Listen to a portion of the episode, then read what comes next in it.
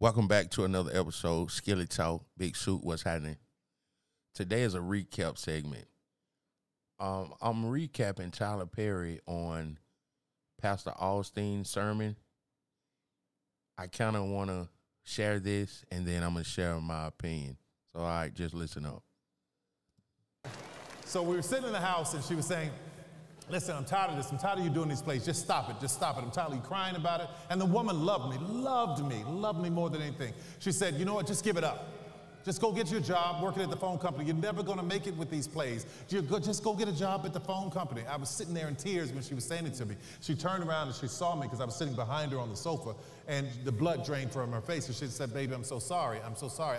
I didn't know how important this was for you. But what I want you to understand is that I don't care how many people love you and encourage you or the ones that try to tear you down or destroy you. When God has a dream for you, it is your dream.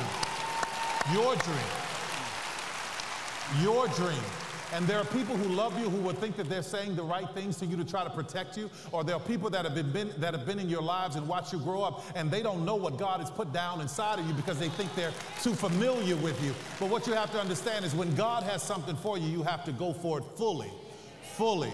So, so that's what I did. I did the show. We go to, we, we, we, I get this opportunity to do the show in 1998. It's at the House of Blues. And I walk in and I'm mad and I'm angry because all those years, those seven years of me trying to get this play out, nothing was happening.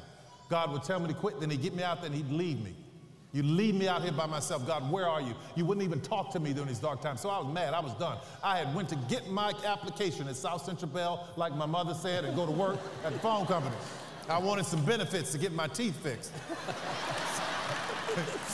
so there I so there I am. There I am, 19, 1998, get this opportunity at the House of Blues, and I walk in and they're all just, they call it folk art all over the walls. I'm from New Orleans. I said, that's voodoo, and I'm not performing here. Get it off the walls. So they, they told me the next day, well, House of Blues was pulling out. So House of Blues was gone. So the name of the place would return to its original name. It was a church. It was called the Tabernacle. So I was about to perform in a place called the Tabernacle. All right, I'm back. Okay, now I want to share my opinion on a lot that was said in this in this part. With what his mom said, it kind of hit me. And you know, I'm going to share my story and only my opinion on what I think about this. Okay back in 2000, I want to say 11 or 12, one of them. I used to work at St. Vincent's Hospital here in Birmingham. And I wanted to I wanted to go get my CDL license. You know, my uncle always told me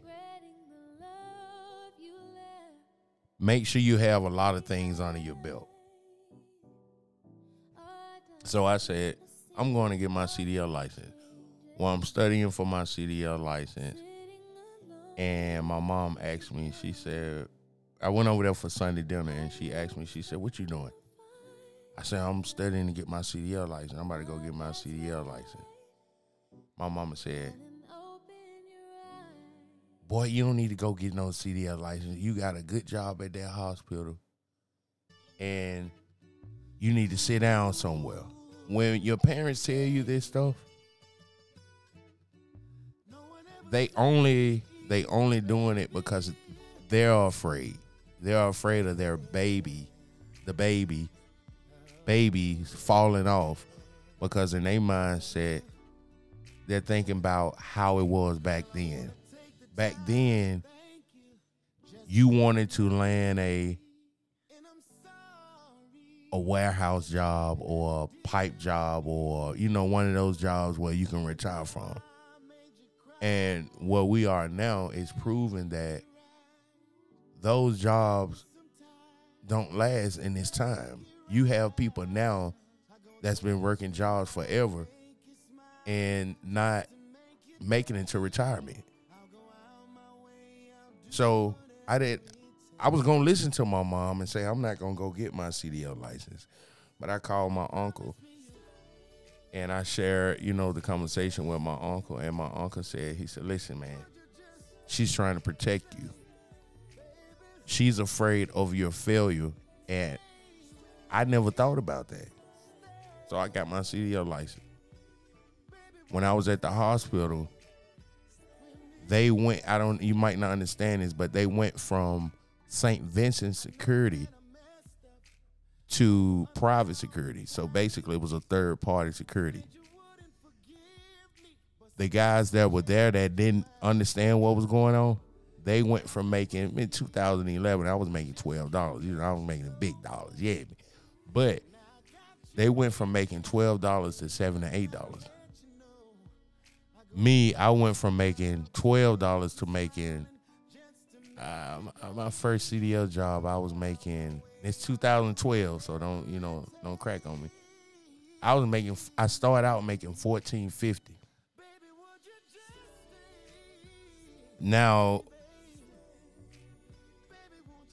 what I'm saying is your parents gonna always tell you what they think is best. Not saying don't listen to your parents, but understand the mindset that they have and you have, and the generation that we're in is totally different. You can work, you can go do Uber and make more money than a person that's working a nine to five. Think about it. If you go do Uber Eats and do Uber, you can make more than a person that's making forty thousand dollars a year. Person that's making forty thousand dollars a year is really only making eighteen to nineteen dollars an hour. Stay focused. Another party mentioned on on how he was listening to God. You you got to go check it out. If, if if you're listening to this, go check it out. I'm gonna link it. But you got to stay focused on whatever you're doing. The hardest part is staying consistent. You have to get up, get it out, get out. Get going, move your feet. I'm telling you what's happening. The hardest part is continuing. If you slow up, they're going to forget about you. That's the downfall about where we are right now in in our generation. Where if you slip up, let's say you you posting or you consistent with whatever you doing, you giving two videos a week, you giving two or whatever a week. If you slow up and do one every other week, these folks gonna forget about you. So you have to stay focused. I don't know who needs to hear this, but when I I like to listen to sermons and motivational speaking a lot, cause you know even the real need motivating. You hear me? Oh, that's what I like doing in the morning. You know, I'm letting y'all in, but in the morning I like to get up. You know, and listen to something that's motivating that's gonna get me and get me up and get out and do something. Cause I don't want the days of my life to pass by. You hear me? Only the real ones gonna understand that. Stay on your feet, man. Stay on your tiptoes. Cause who knows? You might blow. Bars. Perfect. Stay focused on whatever you're doing. Keep God first. I love you, fuck nigga. Thank you for watching. Well, thank you for listening to this episode. Go to my YouTube, Skilly Talk, Spotify, Apple Podcasts. Email skillytalk at gmail.com for collabs. I love y'all to death. I love you for listening because you ain't got to listen to me. Holla at you next time.